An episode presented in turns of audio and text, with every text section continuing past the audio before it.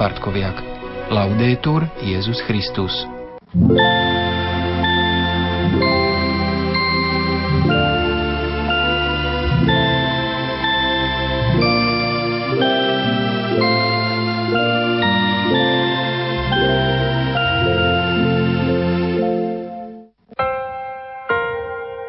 Rádio Lumen.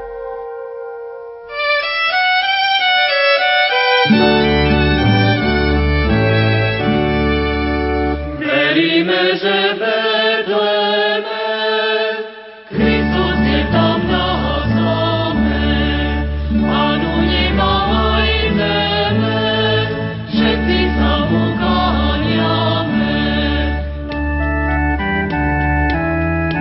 Betlehemy už po stáročia sprítomňujú príbeh z Evanjelia o Pánovom narodení. Dnes večer si ich dávame pod vianočný stromček alebo budeme obdivovať v kostoloch.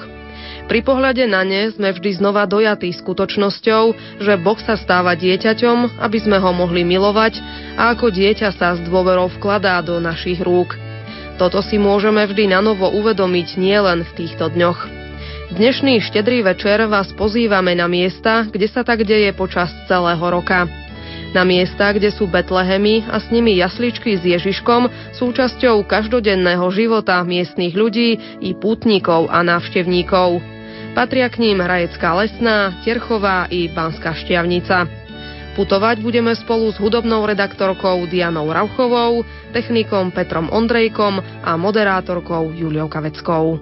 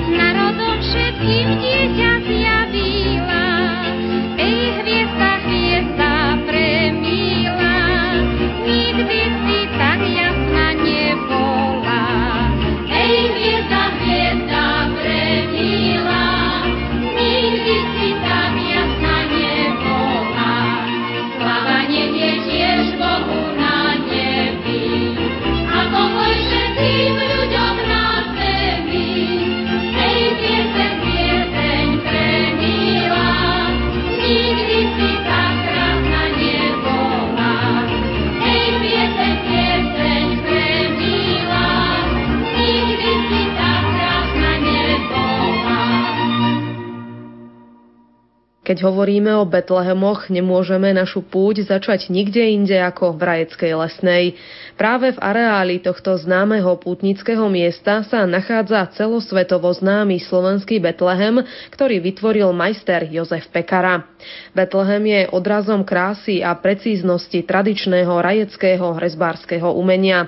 Dnes už 3 roky sa o toto požehnané miesto stará Ján Rusnák, podľa ktorého naozaj platí, že v Rajeckej Lesnej majú Vianoce celý rok. Pripomíname si to s tým, že prichádzame na miesto, alebo do miesta, kde si prezeráme Betlehem, kde ústrednou chvíľou a ústredným motivom Ježišovo narodenie, maštálka Ježišovo narodenia. Čiže dá sa povedať, že to tak začalo platiť možno odkedy je tu Betlehem nainštalovaný, alebo to už možno aj predtým tu platilo? Myslím si, že to je spojené s tou inštaláciou tohto Betlehema. Práve s inštaláciou Betlehema súvisí taká obnova tých púti sem do Rajeckej Lesnej.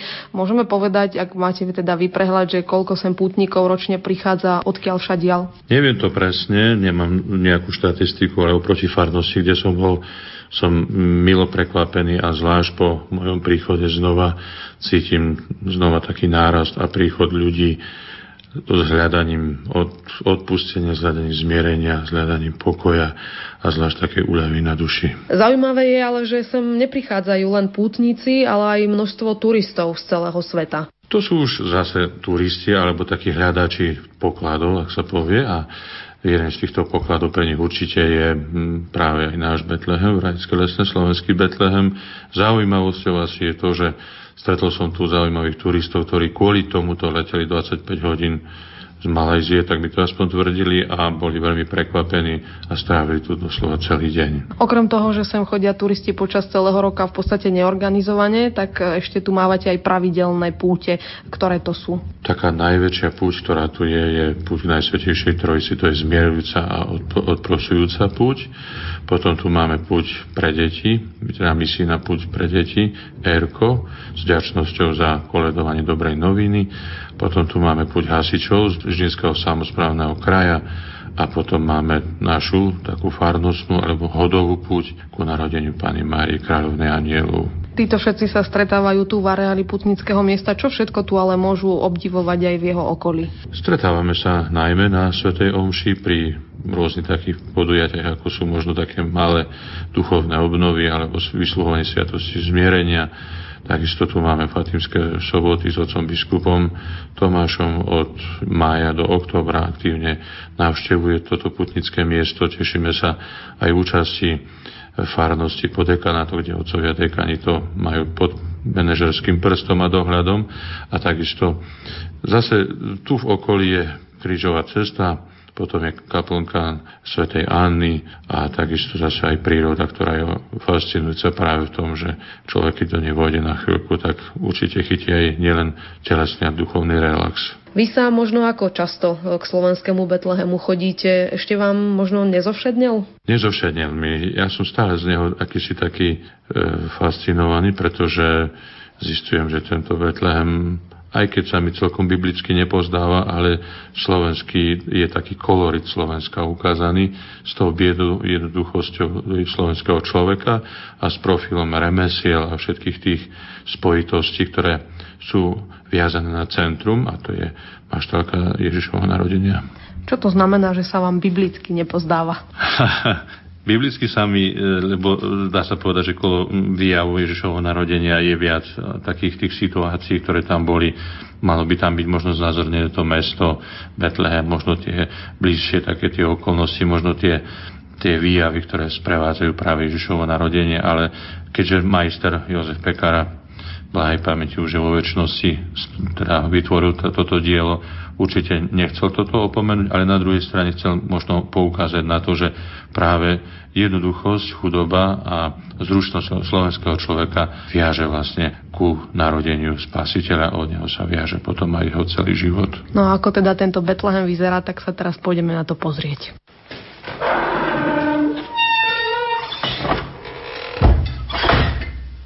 Prešli sme do domu Božieho narodenia, kde je nainštalovaný slovenský Betlehem. Skúsme sa možno trošku vrátiť do minulosti, ako vznikla vôbec myšlienka takéhoto niečoho vytvoriť. Aspoň čo viem, tak tu bol kňaz, ktorý sa volal Vojtech Valenta, a v ňom vlastne skresla myšlienka postaviť Betlehem do kostola. A to bola táto maštalka, ktorá tu je pred nami. A jednoducho veľmi sa tomu tešil, keď sa tejto myšlienky práve zhostil majster Jozef Pekara a jednoducho sa dal do práce.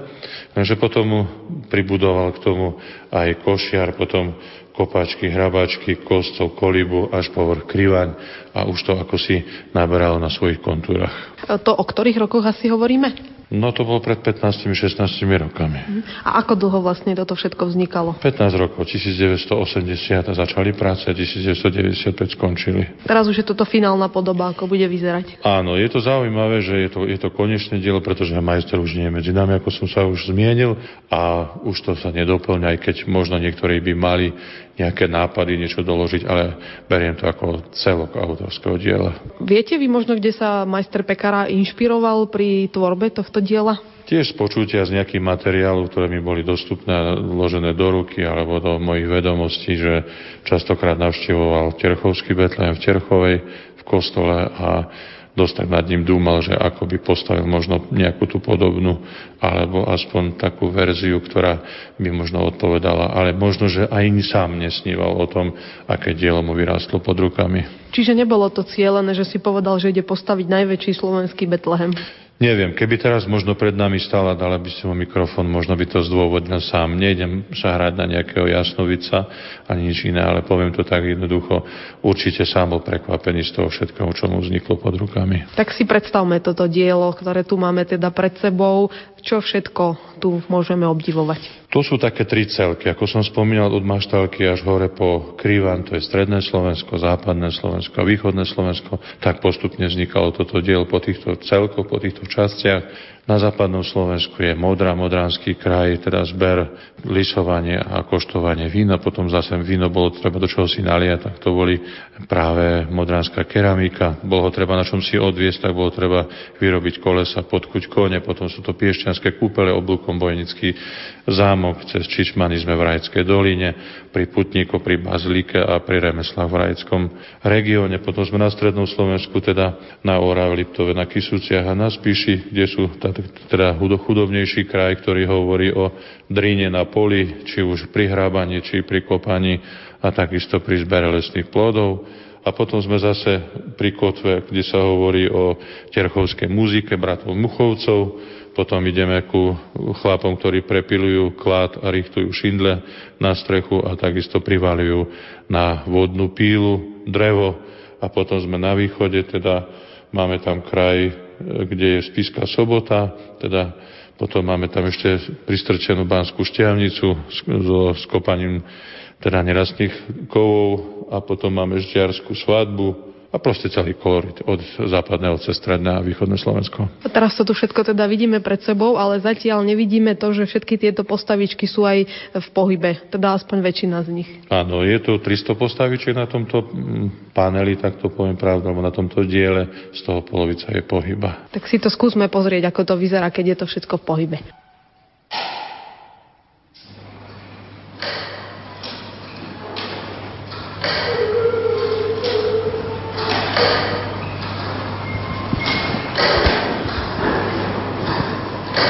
Tak už to máme aj s tou zvukovou kulisou. Ako je to zariadené, že to v podstate takto väčšina tých postavičiek je takto v pohybe? Čo je za tým?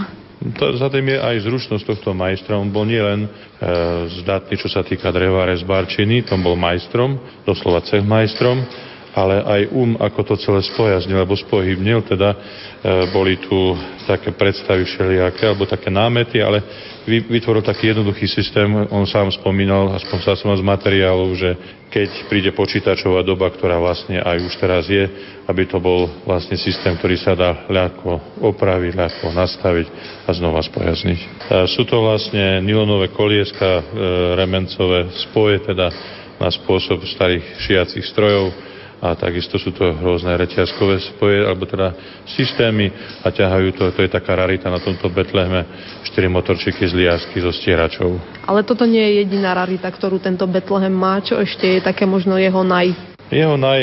je to asi v tom, tak si tak trošku spomeniem, že keď tu prichádzajú takí fajn šmekri, nepoviem to v úvodzovkách, ale priamo rečou, vždy si susádnu na lavicu a tak rozoberajú tie celky a vždy po tých 15-16 rokoch, keď to tu je, tak jednoducho sami zistujú, že čo si nové objavili a doslova sú z toho prekvapení, až sa tomu divia a veľmi sa tomu tešia. Stáva sa to aj vám, aj po tých rokoch, čo ste tu, že stále aj vy niečo nové objavíte? Či vy nie ste taký fajnšmeker? Nie som tu dlho, som tu 3 roky, aj 5. mesiac, ale udivený som z toho, koľko tu ľudia začnú rozprávať o svojich príbehoch, o svojich zážitkoch. Mám tu taký jeden zaujímavý príbeh, keď sa pozeráme teraz na tú pani, čo je pri tej kolíske na stráni, pri tých kopačkách, tak spomínala, že keď bola ako malé dievča, tak jednoducho mama ju takisto kolísala v tejto kolísačke, keďže bola na poli a zrazu sa prišla pozrieť na to svoje dieťa, či je spinka a prišla ku nej a mala na hrudi hada. Veľmi sa preľakla, tak jednoducho zase išla ku susedkám o radu. No a tie poradili, že polej dieťa, urob takú trasu krávským mliekom a uvidíš, ten had odíde. Na počudovanie, na veľkú radosť a na šťastie, na všetky tie okolnosti had odišiel, dieťa bolo zachránené. To sú bežné praktiky našich mám na roliach, na na tých svojich prácach, keď si naozaj vedeli pomôcť a pomohli si naozaj spôsobom. Samozrejme, určite bola v tom modlitba, určite bol v tom strach, obava, zverovanie do rúk Panny Márie a takisto aj ostatných svetcov, aj patrona tohto dievčaťa, ale jednoducho takéto okolnosti, nie okultizmy, ale okolnosti naozaj naši starky kedysi mali pri svojich rukách a boli veľmi praktické. Tak to je naozaj asi dôkaz toho, že majster Pekara sa trafil naozaj, že Slováci sa v týchto jednotlivých výjavoch naozaj nachádzajú ešte stále. Myslím si, že áno, práve vždy, keď tu prídu takým najvzácnejším spôsobom, sú tu ľudia najstarší a najmladší. Mám taký zážitok zase z tej najmladšej kategórie, tiež tu prišli s deťmi a už rodičia chceli odísť a tí deti sa držali za ten rám, za tú konštrukciu a nechceli sa toho pustiť, že oni ešte nejdu, pretože postavičky ešte stále chodia, nejdu spinkať. Ja vrajím, ale oni spinkať pôjdu. No ako to dokážeš? Vrajím, tak tu zhasnem. Ale pozri, veď oni stoja. Ja vrajím, milé deti, ak odídete, oni si ľahnú. Ešte by som sa možno spýtala na to, ako to je s údržbou, lebo asi ani to nie je celkom jednoduché počas celého roka. Tak údržbu máme tu takýchto našich zaujímavých ľudí, ktorí sa do toho vyznajú a poznali osobne pána Pekara, videli, ako sa odstraňovali niektoré závady, alebo teda tie najjednoduchšie chvíle, keď prišlo.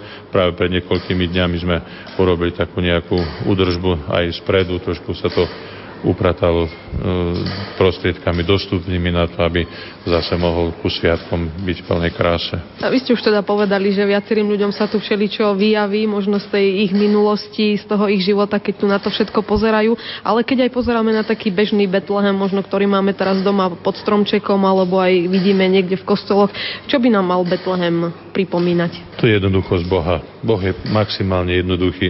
Je úžasný spôsob, ako zvolil pre nás. A to je jednoducho narodenie jeho syna. A použil taký nezvratný spôsob, pri ktorým naozaj kľaká celý svet a doslova stíchne celý svet a doslova otvára svoje srdce a vníma, že Kristus je tu medzi nami a že sa znova narodil. Toto teda môžeme počas celého roka obdivovať tu v Rajeckej Lesnej, ale dnes máme teda Štedrý deň, teda už takéto niečo si môžeme uvedomovať aj my, každý doma vo svojom kostole alebo pri tom svojom Betleheme. Ako vyzerá Štedrý deň alebo tieto sviatky Božieho narodenia práve tu v Rajeckej Lesnej? Určite, ako na každej dedine, aj vo farnosti, kde som bol predtým, ľudia mi rozprávali o svojich zážitkoch, o svojich okolnosti. Samozrejme, stretne sa celá rodina, samozrejme, pri zazvonení zvona sa dajú ku stolu. Prvé, čo určite vytiahnu, sú oplátky, med, potom je spoločná modlitba, delenie tých jednoduchých, skromných jedál a určite to rodinné spoločenstvo, ktoré je nadovšetko a naozaj do toho spôsobu dýcha aj to čaro Ježišovho objatia práve keď sa narodil. Prajem vám všetkým, aby tieto sviatky Božieho narodenia boli radosťou vášho srdca, že ste sa tešili a najmä, že ste čakali Spasiteľa, že ste sa na to pripravovali a najmä to, aby ste v ňom videli svoju silu, nové svetlo, ale zvlášť odvahu kráčať za ním. Pochválen buď Pán Ježiš Kristus, či príjmete Betlehemcov? Len poďte ďalej.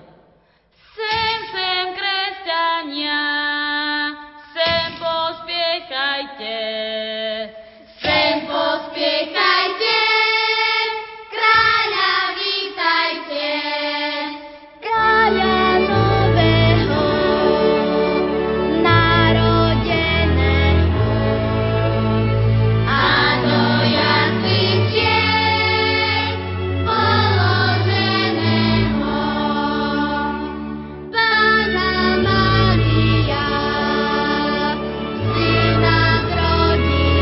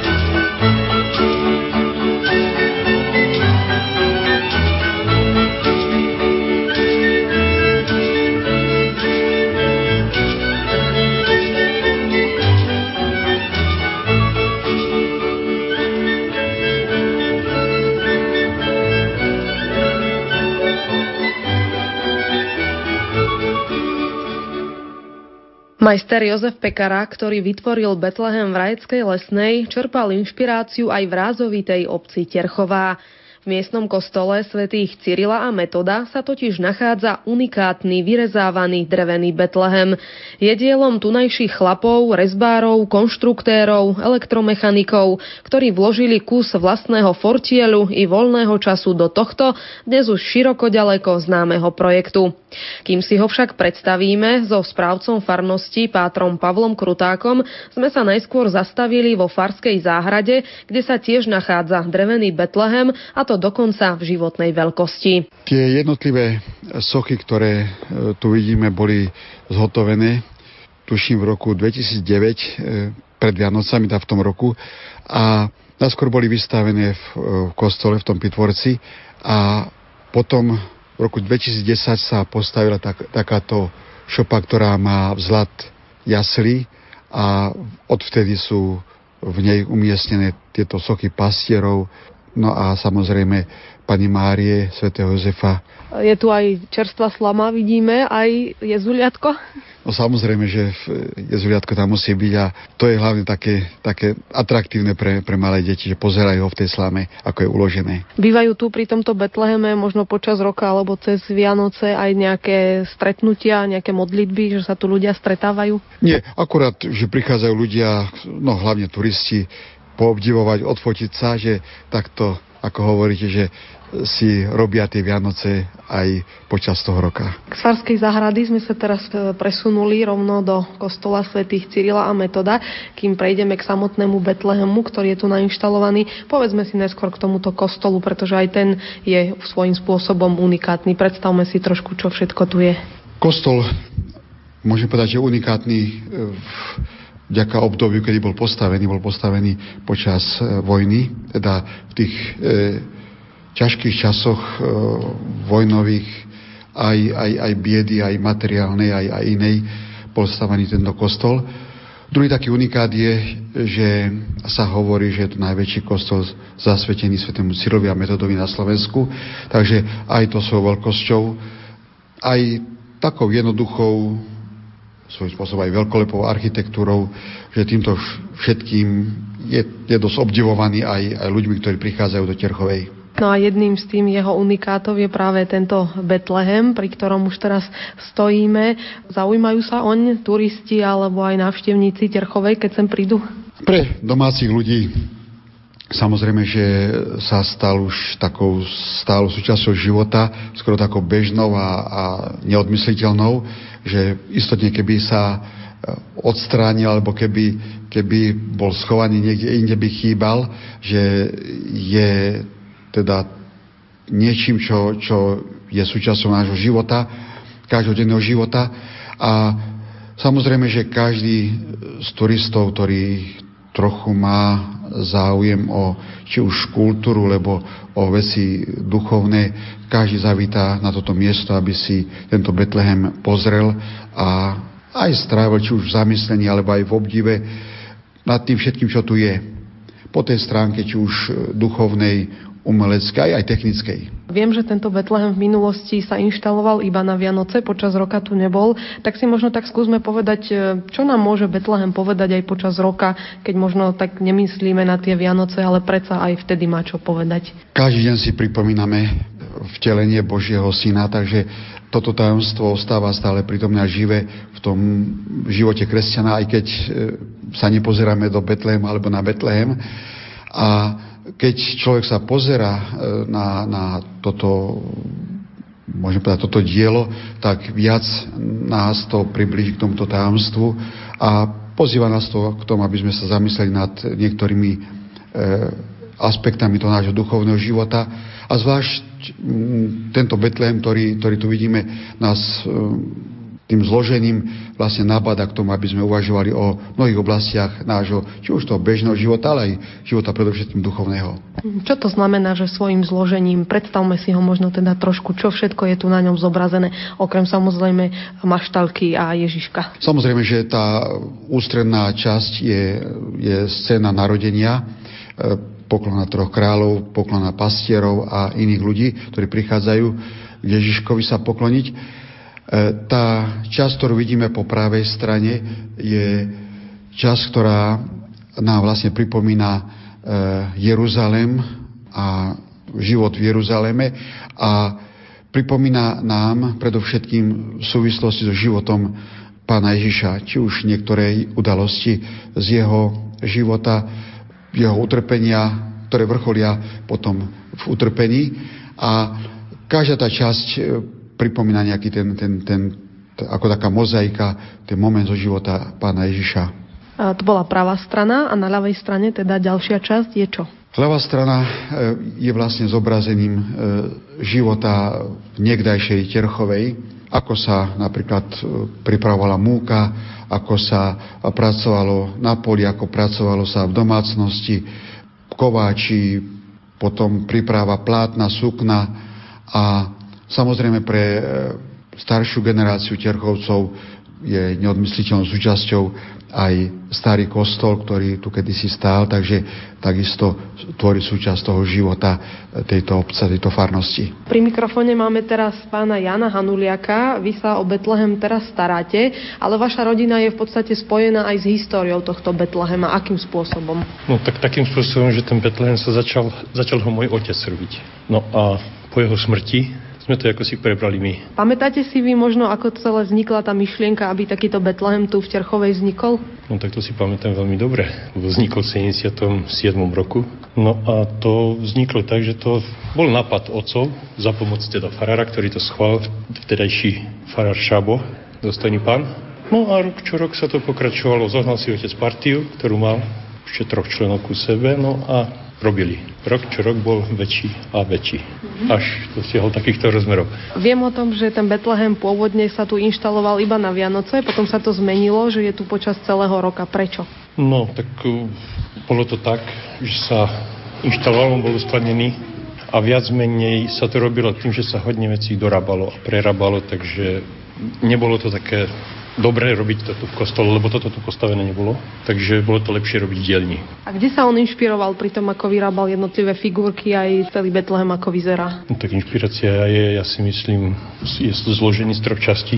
Tak tam je biblická časť, takže to Biblia nám hovorí, tak z toho si povyberal tie jednotlivé výjavy. No a zase tá terchovská časť, to je to isté, to prežil, takže to takisto vedel, tak len to vkladal do tých drevených figurek. Tak to zosúladil v podstate jedno s druhým. A ja viem, že dokonca ešte aj najväčší Betlehem na Slovensku, ktorý je v Rajeckej Lesnej, tak ešte jeho autor, že sa učil, chodil pozerať sem do Terchovej a inšpirovať sa. Je to tak?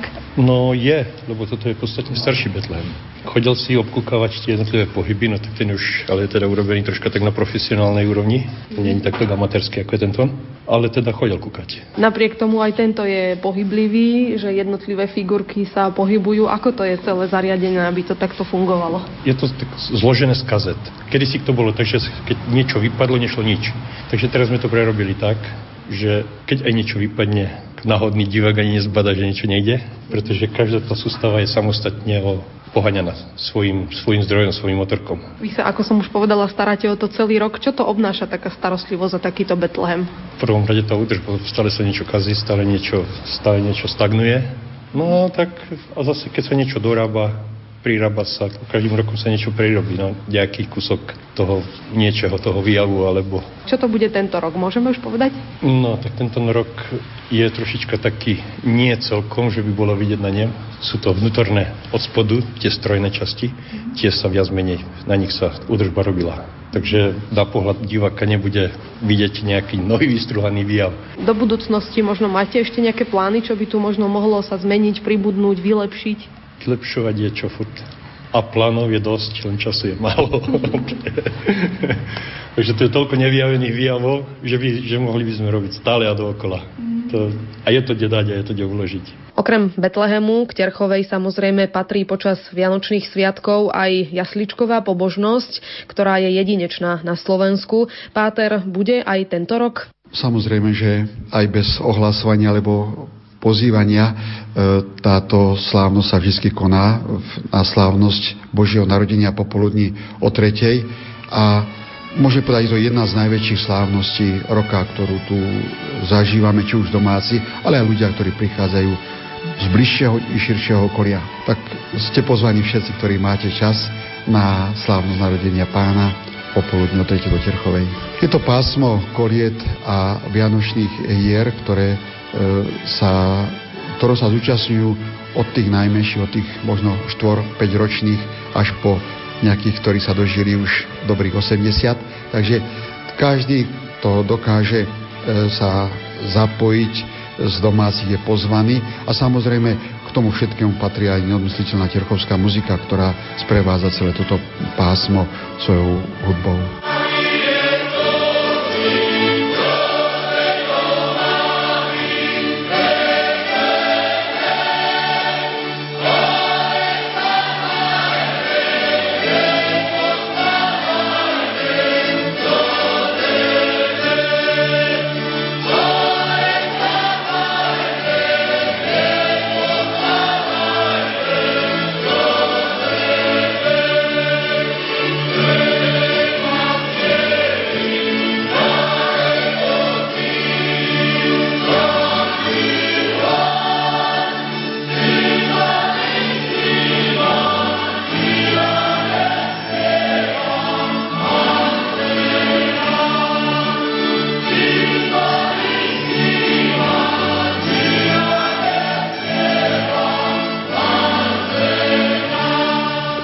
Ešte možno je iné na terchovských Vianociach ako v iných obciach. Čo sa tu ešte tak robí počas Vianoc? Dnes máme štedrý deň. Ako vyzerá štedrý deň v Terchovej? Myslím, že je to podobné ako v iných oblastiach Slovenska. Tie zvyky sa spoločne k štedrovečernému stolu začína sláviť v kruhu rodiny slávnosť narodenia Pána. Je čosi prirodzené a pre každého človeka z tejto oblasti je nutné a myslím, že možno je to na škodu niektoré drobnosti alebo niektoré zvyky, ktoré v minulosti boli také živé, sa vytrácajú. Už iba starší spomínajú, že chodili pospievaní. Možno stredná generácia trochu to ešte pamätá, ale dnes už to prestáva existovať. Samozrejme, že si prajeme a ja vám chcem takisto popriať tie požehnané milostiplné vianočné sviatky a ako toto pásmo hovorí, že tie Vianoce sú tu po celý rok, nech ozaj to tajomstvo vtelenia ostane v nás živé cez celý rok.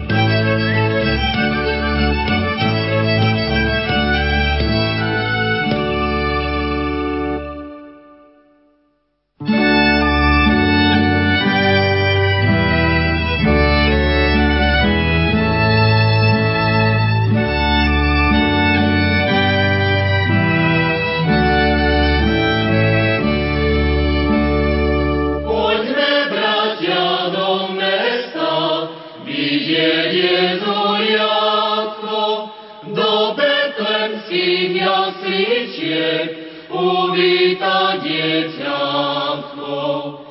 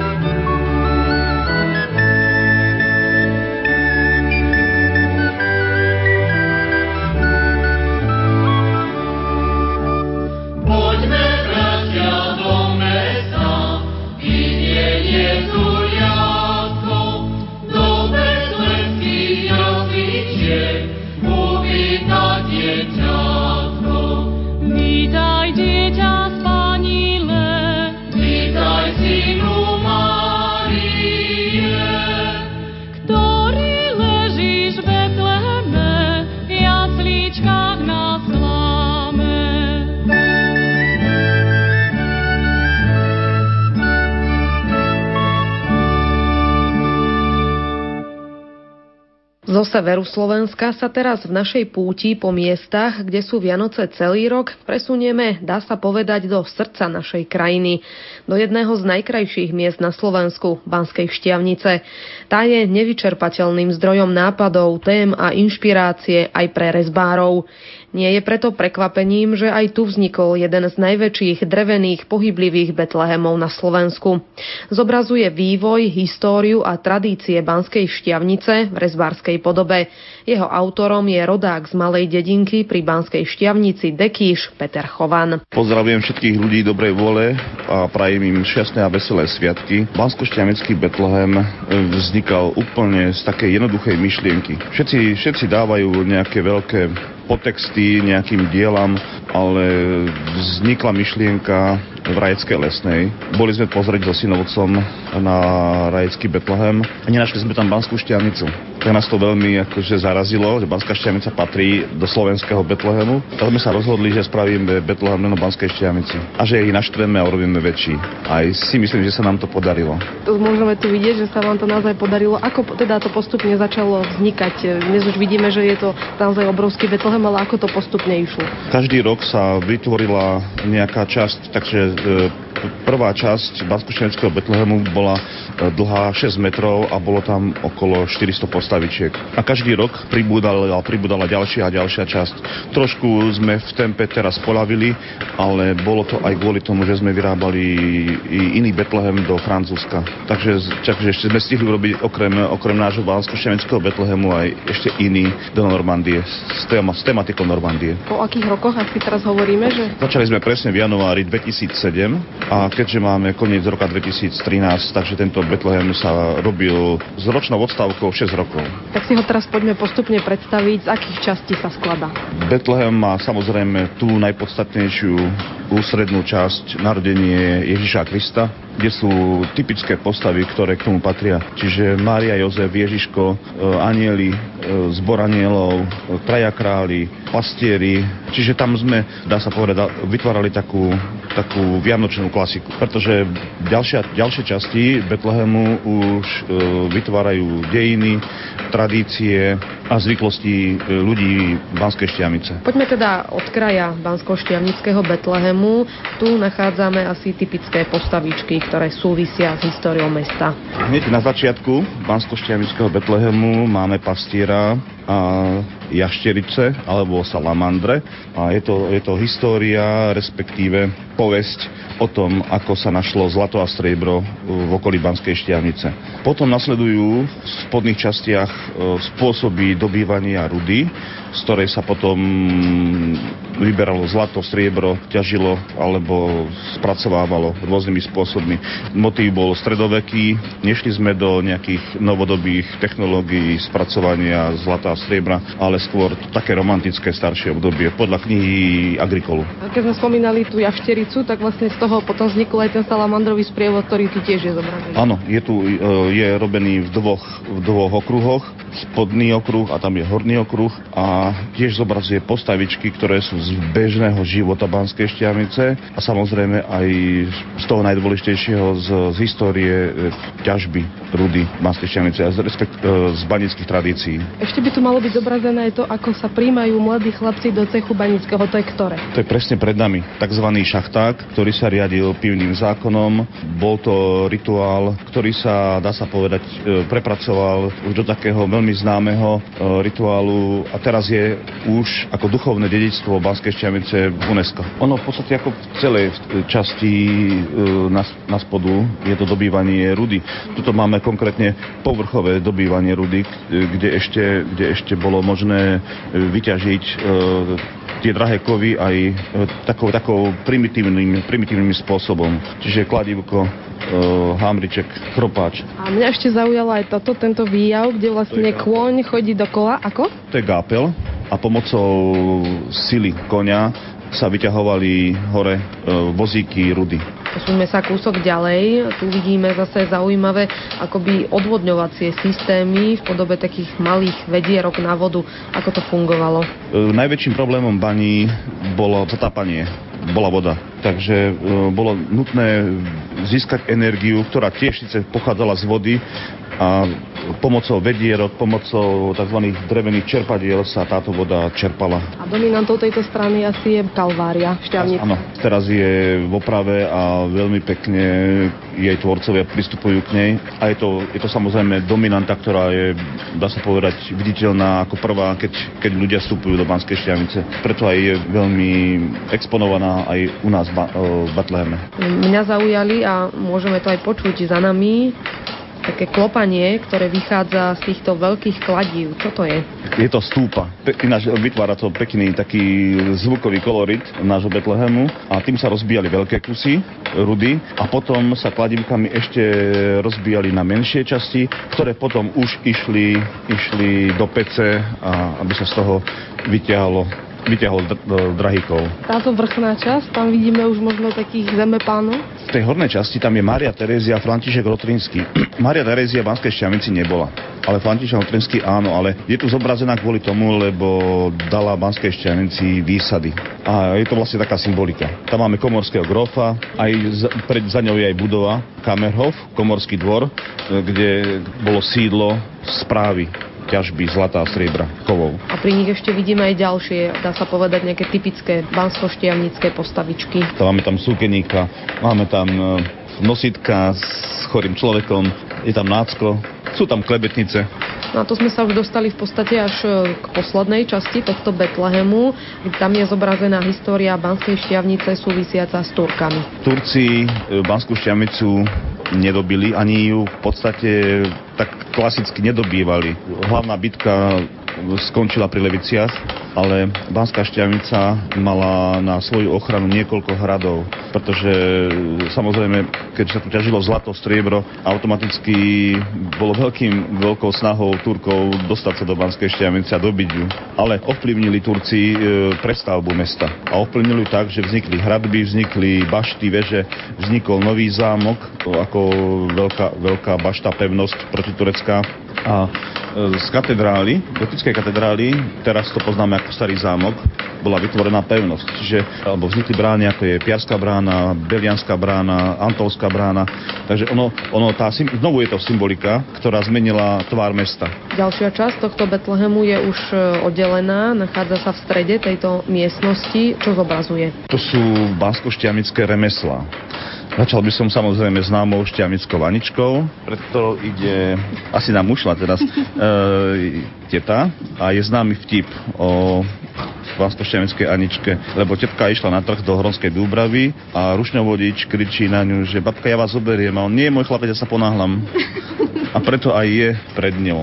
Samozrejme, že sú tu remeslá, ktoré sú klasické pre akékoľvek mesto, čiže mesiari, chlebári, spracovanie dreva, ale Banská Štiavnica je známa veľmi silnou rezbárskou tradíciou, sudárskou tradíciou, no a samozrejme to spracovanie dreva patrí k tomu. Je tu v podstate aj botanická záhrada, ktorá je takisto zobrazená v tomto Betleheme. Plusom určite tohto Betlehemu je to, že väčšina tých postavičiek je aj v pohybe. Ako je toto zabezpečené? Tak pohyb sme si tvoríme sami, aj si ho opravujeme sami, pretože to žiadny pohyb nefunguje tak, že by išiel non-stop. Takže ide to z jedného motora cez transmisiu a bol vymyslený, dá sa povedať, tak komplexnejšie a rátalo sa aj s tým, že ten Betlehem sa bude zväčšovať. Takže stále ešte môžeme na ten jeden motor a na tú transmisiu pripájať nové a nové veci. Je tam údržba možno náročná, alebo čo všetko si vyžaduje, aby teda bol v takomto stave? No niekedy nám vypadnú nejaké časti, veľakrát nás na to upozorňujú aj návštevníci a vždycky si potom dáme nejaký ten deň údržbársky a dáme to dokopy. Koľko je tu momentálne postavičiek? Teraz je tu vyše 800 postavičiek, ale tieto Vianoce prekonáme už 1000. A čo pribudnú? Pribudnú 7 divov Banskej Štiavnice a niektoré vtipy na Ackove o Banskej Štiavnici. Koľko dreva ste spotrebovali na výrobu tohto dreva? No, tak toto je tá najťažšia otázka a dávate mi ju nie prvá. Pri rezbárskej práci je ten odpad trošku ďaleko väčší, takže vždycky hovorím, že dobrý kamión. Táto relácia sa volá, že miesta, kde sú Vianoce celý rok. Dá sa to naozaj povedať aj o tomto mieste tu v Banskej Štiavnici? Áno, lebo náš Betlehem je prevádzkovaný celoročne, v sezóne 7 dní v týždni a mimo sezóny január, február. február, marec. Vynechávame trošku pondelky na taký oddych. Koľko turistov asi ročne navštíví? Tak keď to spriemerujeme, tak je to okolo 10 000 turistov ročne. Väčšina sa to páči a vracajú sa sem radi a chodia sem s deťmi. Dokonca chceme pripraviť aj taký kútik, lebo my sme to nenazvali len Bansko Štiavnický Betlehem, ale je to galéria dreva a ľudového remesla a predávame tu aj suveníry, hlavne ktoré sú vyrábané z dreva. Nechceli sme ísť do nejakých suvenírov dovážaných z Číny alebo vôbec tak lacno pripravovaných, ale skôr, aby tá tradícia zostala. A hovorili ste teda, že na Vianoce pribudnú tie divy z Banskej Štiavnice a potom ešte ďalej teda sa bude rozširovať Betlehem, či to už bude konečná vec? Betlehem sa bude stále rozširovať. Samozrejme, že to tempo býva rôzne.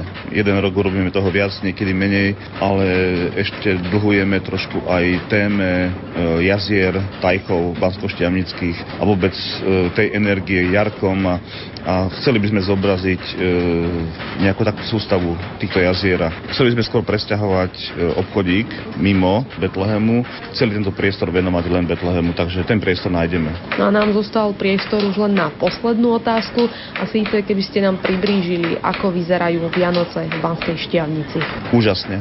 Fakt, Banská Štiavnica nejakým spôsobom veľmi ožila. Chodí sem veľa ľudí, vracajú sa sem, býva tu veľmi, veľmi veľa kultúrnych podujatí a nechcem hovoriť len o Vianoce, ale celoročne, ale Vianoce sú naozaj výnimočné a keď to zasneží, tak je to nádhera. Je to také romantické miesto.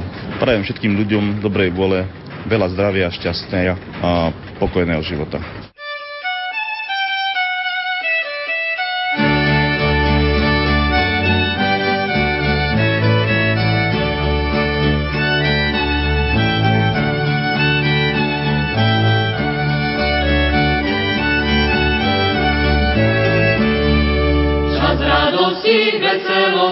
Svetu nastal míní, porodila Spasiteľa, Pana bez poškvrny.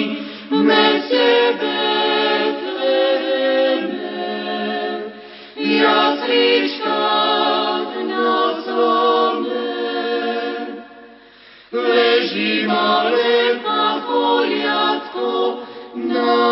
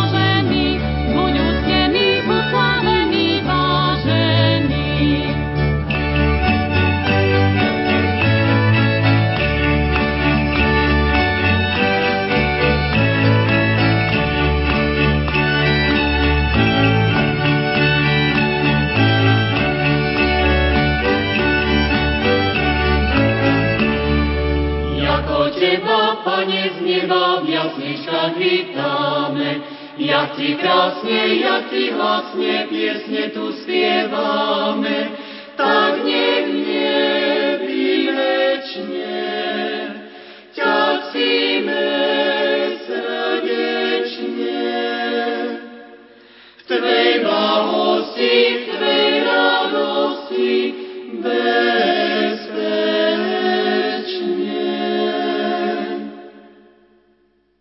Či už, milí poslucháči, navštívite slovenský Betlehem v Rajeckej Lesnej, drevený Betlehem v Terchovej, netradičný banický banskoštiavnický Betlehem, alebo sa dnes večer po polnočnej svätej omši zadívate len na jasličky pod vaším vianočným stromčekom, želáme vám, aby Betlehem s jasličkami, v ktorých je uložené batoľa Ježiš s trblietajúcou sa hviezdou, zvieratami a pastiermi a po 6. januári aj 3 kráľmi, sa tak stal symbolom, ktorý nám pripomína, že aj do nášho niekedy príliš monotónneho života sa môže narodiť Ježiš.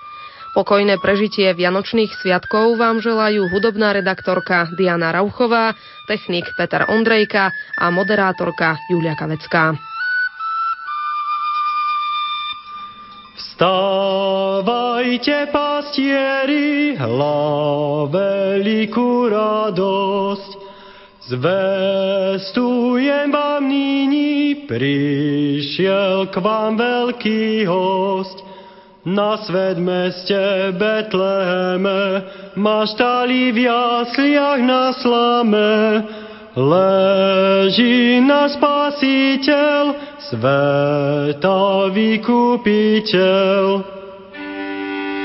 Iďte, naleznete toho kráľa kráľov, Ježiška nájdete, panovníka pánov. V judskom meste Betleheme, maštali v jasliach na slame, dávno slúbeného Ježiška malého. Mária v čistote vám ten poklad zdala, 9 ho v živote mesiacov chovala. Zložila ho v Betleheme, v maštali v jasliach na slame, bo v inšom stávaní príbytku viac není.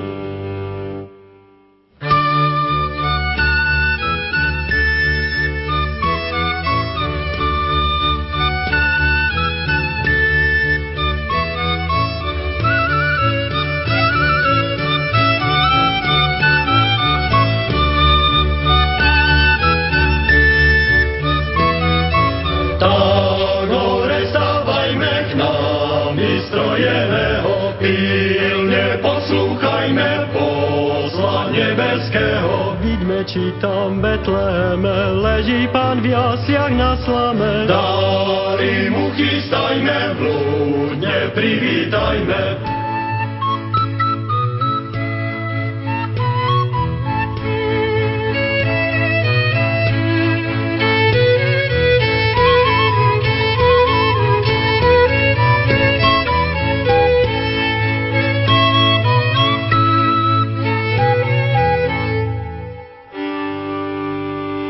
Slyšiac v nočnej chvíli pastiera nového, Spasiteľ, že milý, zrodeň v tú hodinu, do Betlema pospiechajú, do maštale povchádzajú, bo dva rady stali a takto spievali.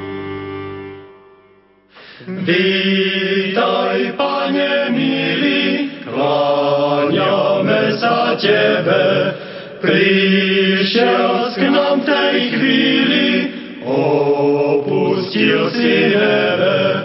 Z lásky leží v Betleheme, maštali v jasliach na slame. Chvála na výsosti, Bohu z povďačnosti.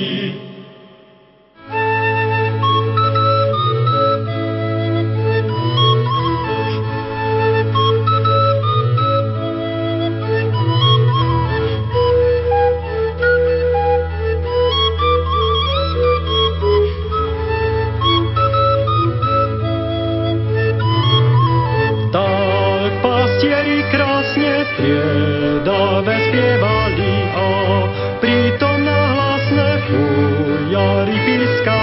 až denica vychádzala v nočnom rádiu.